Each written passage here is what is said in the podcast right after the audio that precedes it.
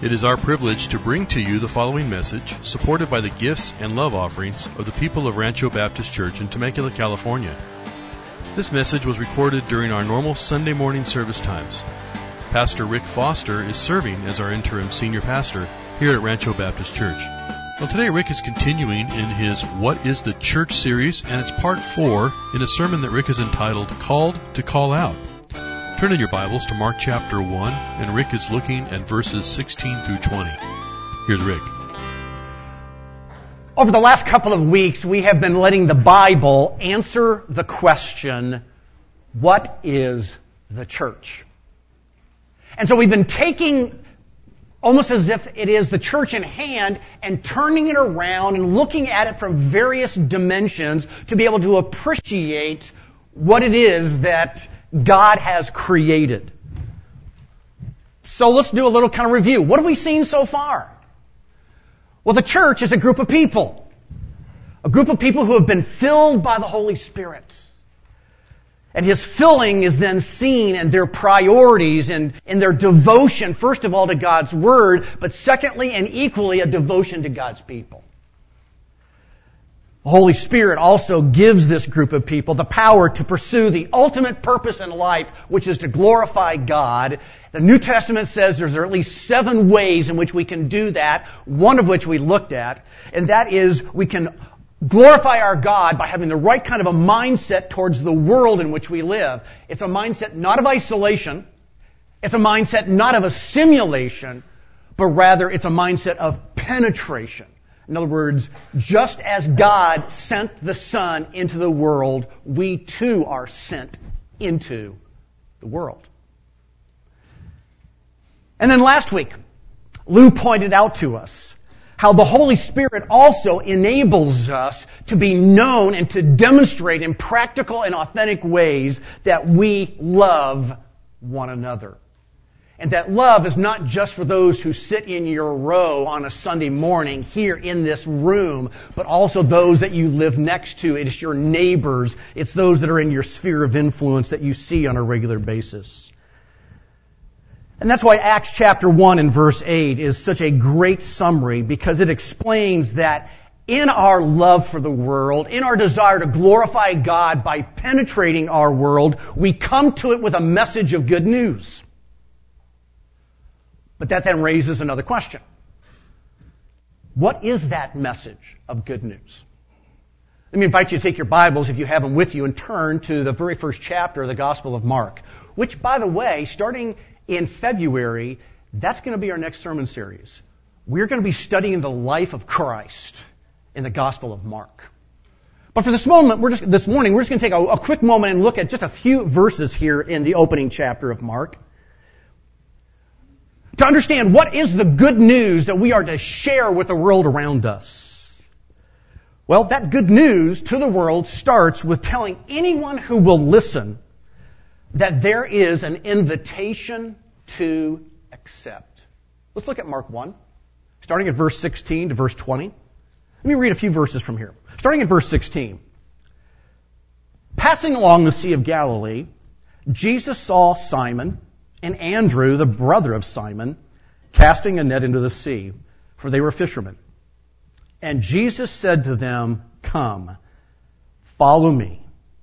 Now jump down, if you would, uh, to verse 19. And going on a little further, he saw James, the son of Zebedee, and John, his brother, who were in their boat mending the nets. And immediately he called them. Notice that there's an invitation that Jesus gave, and that invitation is still on the table even today, generations later.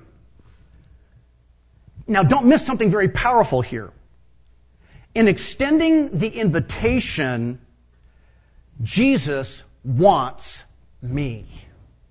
That's why he starts with the word come. Now, invitations, if you know, just even the way we use them among us as, as humans, is very personal in nature. It's one person reaching out to another person. So to receive an invitation means we're valued. It means we have the opportunity to get in on something that's very special, something that's probably very, very good. That's why in verse 17, and by the way, the new uh, international version has probably the best translation here when it begins with the word come. Because that's, that's there in the Greek language. And literally, what Jesus is saying is, come on. The offer, the invitation, is to join Him. See, the heart of Christianity, it's a relationship. The invitation of Jesus Christ to us is deeply relational. It's not about following a set of rules. It's not about having a logical philosophy of life. Rather, to follow Jesus is to enter into an ever increasingly intimate relationship with the God of heaven as we can have it through seeing and enjoying His Son, Jesus Christ. Now let me ask, when was the last time you let that truth sink in deep? He wants you. He wants me. I find that fascinating. He wants us, even with all of our struggles, even with all of our guilt and our shame, even with all of our pride, all of our addictions, our failures, our weaknesses, our inconsistencies, even with all the things that we hide from others out of fear that if they knew about it, they would reject us. Do you know He knows all that stuff? And He still wants us. This week I was reminded of what the writer in Hebrews chapter 2 verse 11 wrote. He said, both the one who makes men holy and those who are made holy are of the same family, so Jesus is not ashamed to call them brothers and sisters. Did you realize that if you are a follower of Jesus Christ this morning here, Jesus is not ashamed to call you one of his own. You're in the family. Now, there's something else about his invitation that's important to notice. To accept it, to accept that invitation, means he wants me to choose him over everything else. Because when you look at the invitation, yeah, the first words come, but then what are the next words? Follow me. So Jesus not only says, come on, he also adds, follow me. And that phrase, follow me, literally means to physically get in line behind. Uh, almost like the, the playing the child's game, follow the leader. Wherever they go, you've got to go too. Uh, but it can also indicate, that phrase, follow me, it can also indicate letting somebody else set the direction for where I'm going, even if they're not physically right in front of me. Which means to be a disciple, to be a wholehearted follower of Jesus Christ, is to settle the issue of authority. Do you realize that for so many of us, our hearts are like a corporate boardroom? There's a big table almost in our hearts, and there's, there's seats all around the table for the committee. And in our heart, there's a, there's a seat for our recreational life, there's a seat for our social life, one for our private life, one for our sexual life, one for our religious life, one for my, my work life, and then, and many others. They're, and they're all sitting around the table. This committee is constantly arguing and debating and voting on the best course of action for us. And every seat wants what's best for them, and that's why there's rarely a unanimous decision on where we should go and what we should do next. So when we choose to follow Jesus and accept his invitation like these guys did in Mark chapter 1, in return, we invite Jesus to come in to that boardroom in our life. But he doesn't get a seat. He's invited in to fire everybody else. So in effect, what we say is, Jesus, I give my life to you. I hand myself over to you. I'm your responsibility now. Please run my life.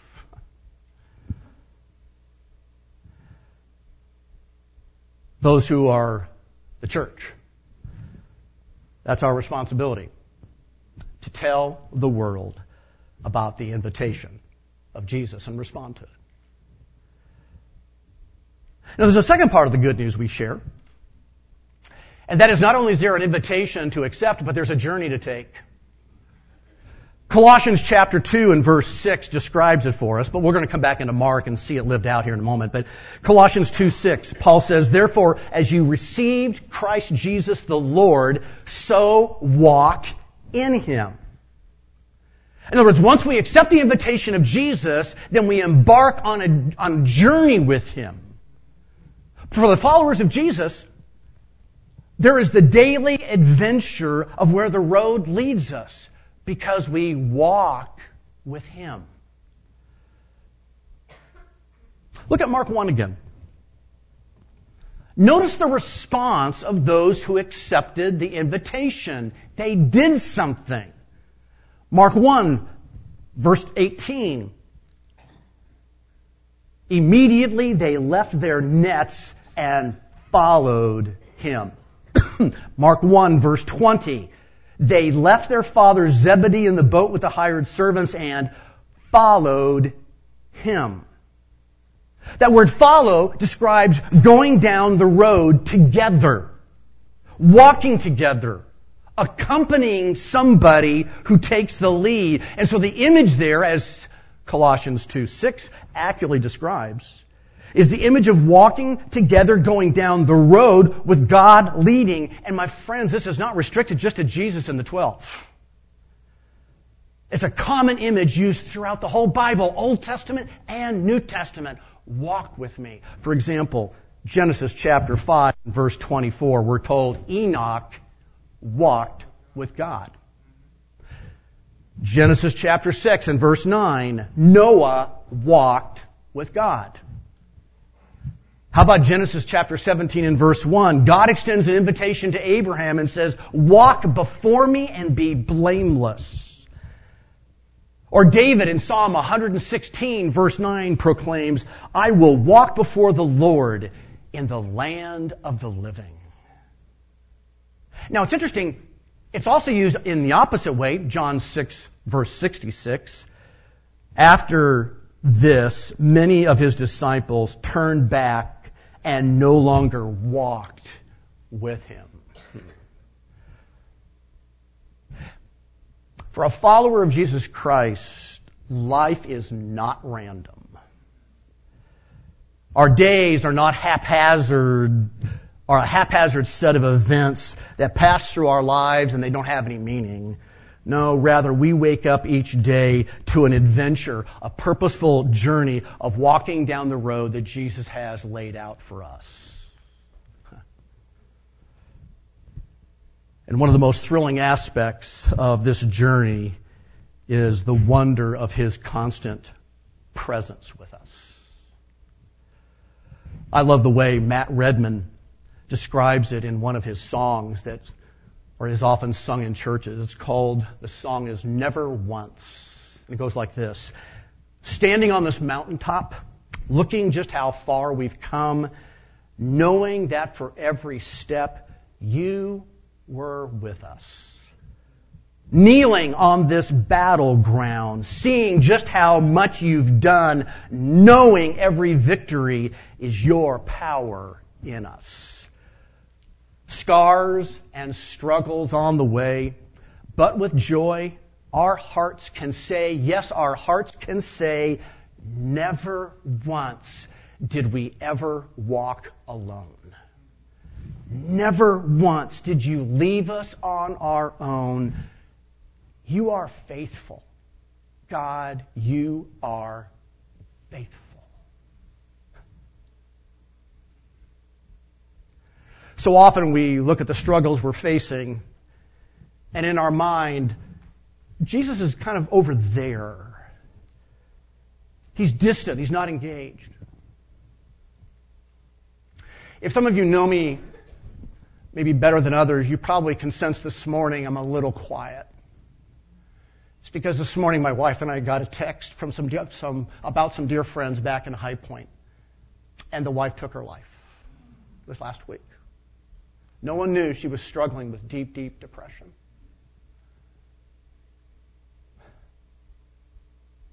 Yet in our pain, Folks, in our sin, Jesus is standing with us. He's not over there on the other side of our sin. He's not over there on the other side of our struggles. He's standing right with you.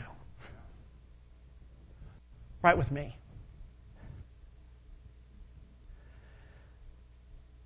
The reality is, in our journey with Him, we have His constant presence walking along with us because He lives in us. What is the truth that Jesus and the New Testament authors have passed on to us? John 14, 23, Jesus says, If anyone loves me, he will keep my word, and my Father will love him, and we will come to him and make our home with him. Paul in Ephesians chapter 3, starting at verse 14, in his powerful prayer says, I pray that he may grant you to be strengthened with power through his spirit in your inner being so that Christ may dwell in your hearts through faith. Dwell in your hearts. Dwell in my heart. Or how about one more? Colossians chapter 1 and verse 17. God chose to make known how great among the Gentiles are the riches of the glory of this mystery. What's the mystery? Which is Christ in you, the hope of glory. So, what's our message of good news? Oh, there's an invitation to accept. There is a journey to take. But there's one more critical characteristic of our message. And that is there's a trust to develop. Hebrews chapter 11 verse 6 describes it. And without faith it is impossible to please him.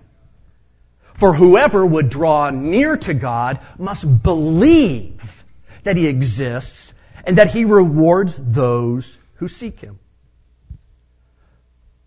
Now, did you ever realize that everybody expresses faith? Everybody. The issue is the object of our faith. So in other words, every day, regardless of whether you are a Christian, a Buddhist, a Muslim, an agnostic, an atheist, everybody expresses faith. The question is just simply what are we trusting? You all are doing it right now if you didn't know it. You believed the chair that you're sitting in would hold you up, so you believed it so much that you were willing to sit down on it. You had faith this morning that your vehicle would get you to church. So you trusted it by getting in it and starting the key, or turning the key and starting it. For some here, you believe that this, that specific other person would be the perfect complement to your life, so you trusted them by joining together in marriage. The invitation of Jesus to follow Him and walk together in a journey has a specific intention, following Jesus will put us in faith developing situations. By the way, that's exactly what Jesus did with his men while he was here on earth. We'll see this when we start in our series through Mark, but let me just give you a little bit of a preview. Mark chapter 4 Jesus is out in the middle of the Sea of Galilee with his men, and a storm is threatening to sink the boat. He calms the sea. He turns to his men and says, Do you still have no, what's the word? Faith. Mark chapter 5 and verse 36, a father by the name of Jairus, his daughter is so sick, she's getting ready to die. He comes to get Jesus. Jesus is delayed in joining Jairus. By the time they start heading home, word comes the daughter has already died. Jesus looks at Jairus and says, Don't fear, only believe. Mark chapter 6 and verse 6, Jesus is in hometown Nazareth, and he shook his head in disbelief. Well, yeah, because he marveled at their unbelief. People of his own hometown or probably one of the most powerful episodes in the life of Jesus, at least for me, is John chapter 9, I mean, Mark chapter 9, starting at verse 22. Another dad comes to Jesus, but this time he brings the son with him, asks Jesus to heal his son. In the middle of the conversation, the boy goes into an epileptic fit. The dad, in his desperation, says, If you can do anything, help us.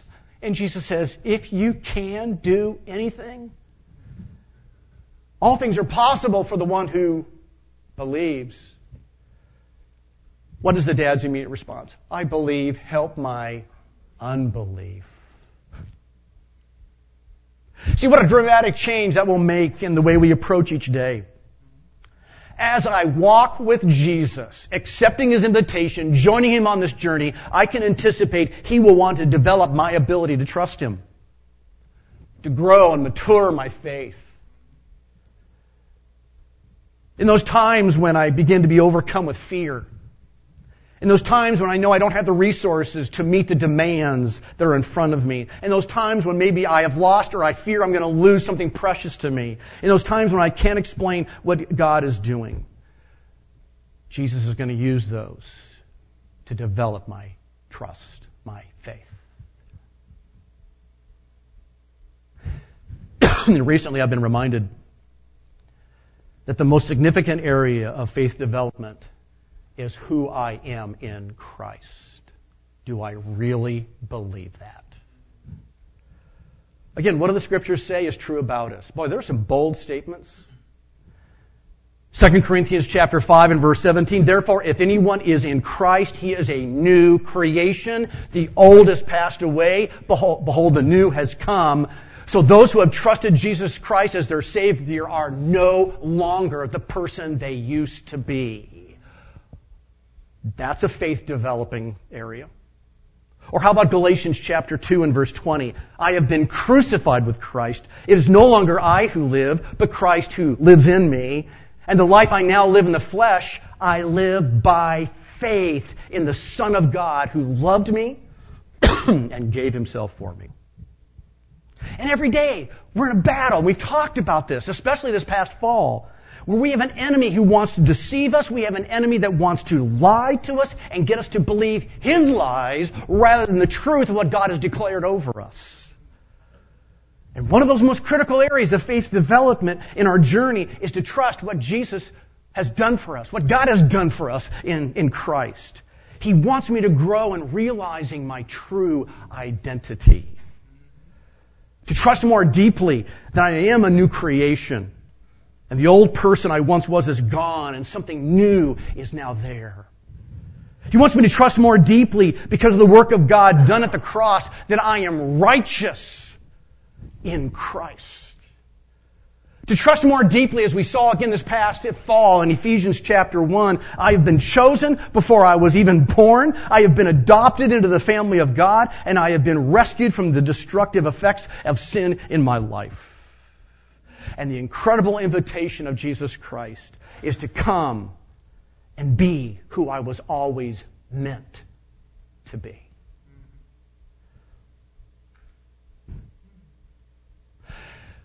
The church is not a building. The church is not the sum total of programs.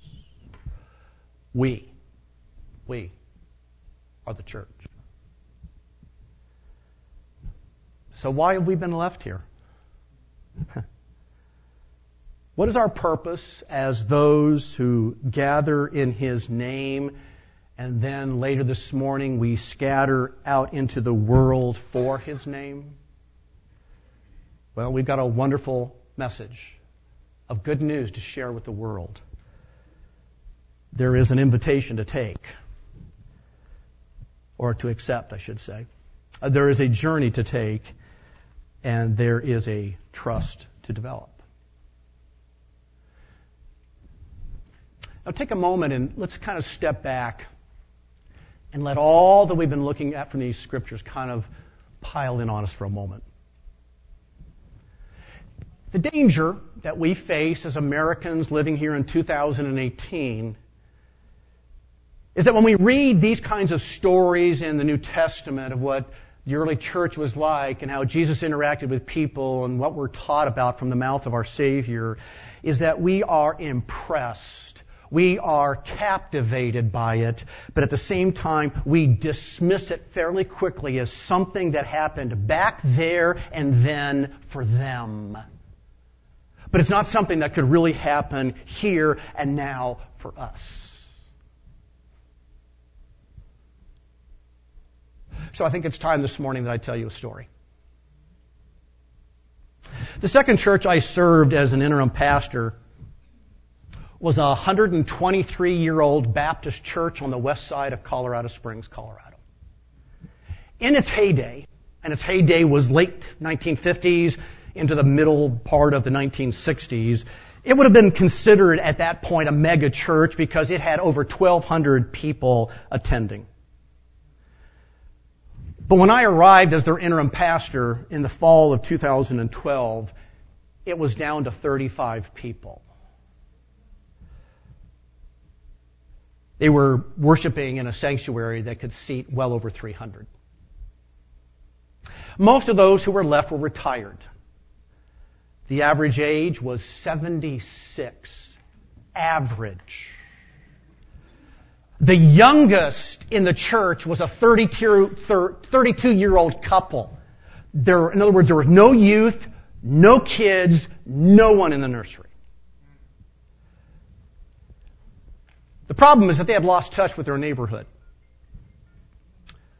As very few of those that were still attending lived in the immediate area, and the vast majority drove to the church quite a distance because they were living in other parts of the city.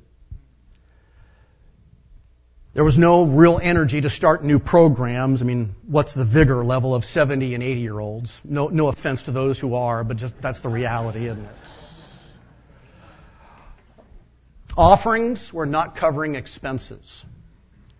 They were living off of a savings account that had been funded by the sale of a piece of property that had been donated to the church a number of years before. But at the current rate of spending, the church was going to burn through that in probably about 18 months. It had been a long time since they filled the baptism tank to have a baptism. No one could remember the last time anybody in the church had led someone to Christ. Few visitors came, and those that did never returned.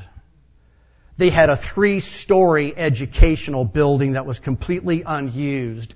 Darkened hallways would lead you to empty rooms.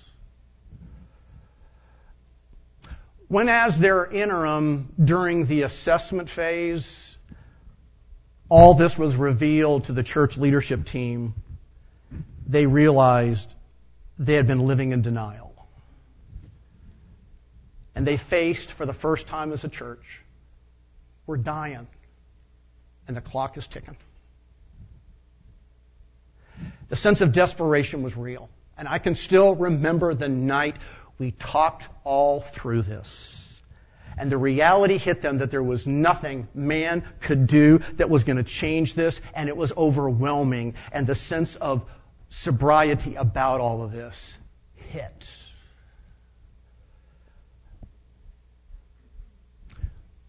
We had some prayer together, and we all went home.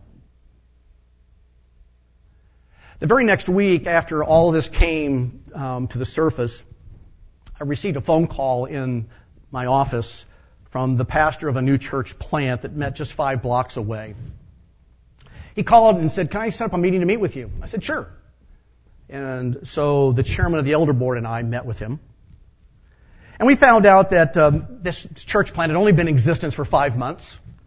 Um, they were currently meeting in a caterer's banquet room, but in five months they were already up to 120 people and experiencing 50% conversion growth. 50%. That's unheard of.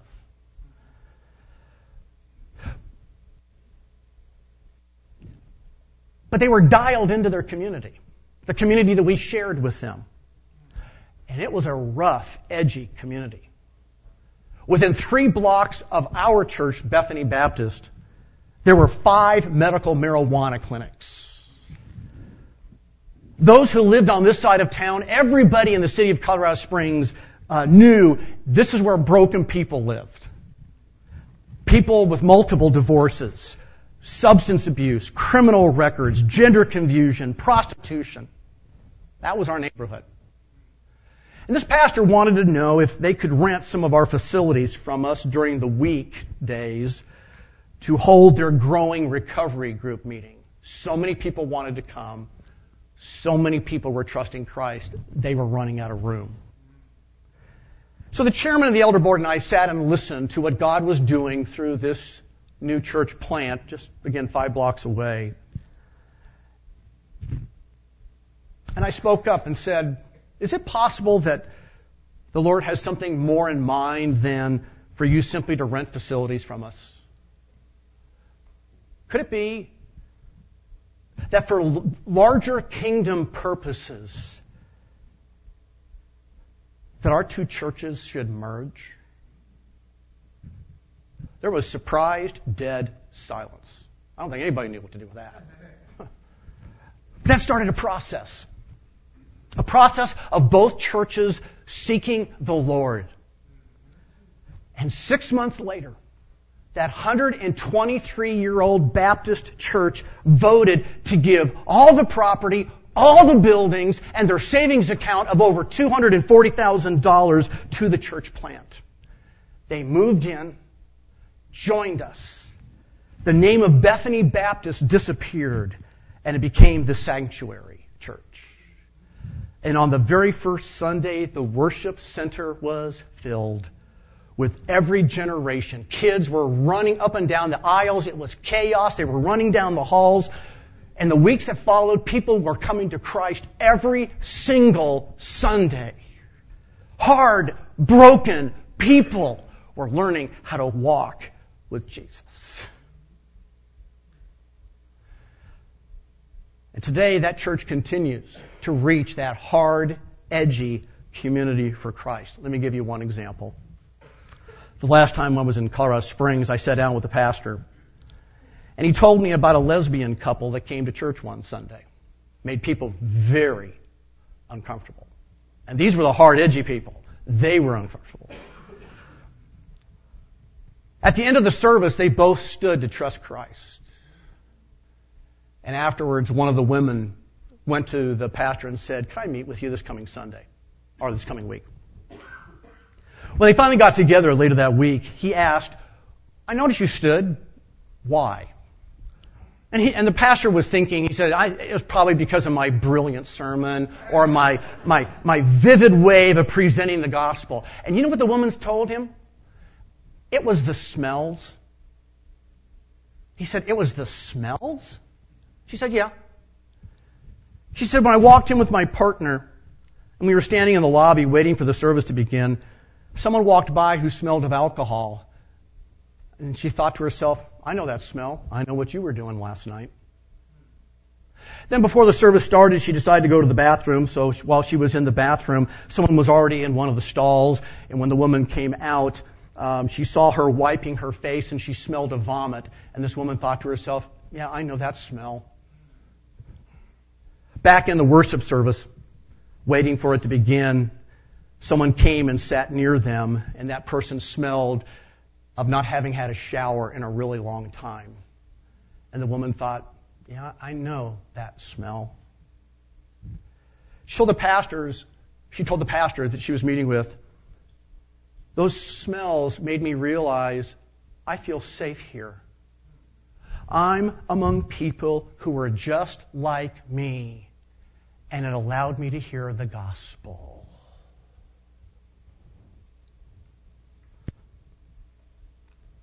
You see, it is so easy for us, it's so easy for me to think that what happened in the Bible was only for those people at that time. Folks, no, it's not. The only explanation for what happened in Acts chapter 2 and throughout the rest of the chapters is that a group of people were waiting for God to act. And once they were filled by the Holy Spirit, it radically changed their lives and motivated them then to move out in radical ways into their world. They knew in the New Testament their desperate dependency upon Jesus. They weren't trying to control or manage the situation. It was out of control. But what they wanted was whatever new thing the Lord was going to bring to them. And that's what happened at Bethany Baptist. A dying church made up primarily of older retired saints faced the facts, confessed their desperation, openly asked the Lord to have His way here at our church. And then they let go of what had been. And when he led, they followed.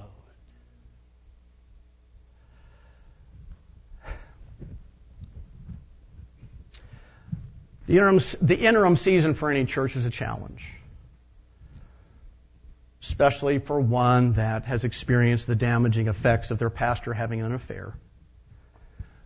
And I know, my friends, I know that our current situation feels awkward, It feels like the future is unknown, and it's unnerving to many of you. I know, I know. And yet Jesus Christ is still the head of his church. My friends, he is still building his church. So can I plead that this morning, today is a time for us to personally and corporately admit our desperate dependence. It's time to recognize that our own resources are not anywhere close to being enough for the future God has in mind for us. It's time to let go of what was. In order that we've got the open hands, they're going to be able to, to embrace what He has for us. But we've got to resist the urge of trying to manage or control our situation. It's time to face the hard facts of where we really are to cry out to the Lord that the holy fire of God from heaven would come in the, in the Holy Spirit, that He would come and renew and revive us so we could be the church that He wants us to be. And until then, we wait in prayerful expectation for Him to act.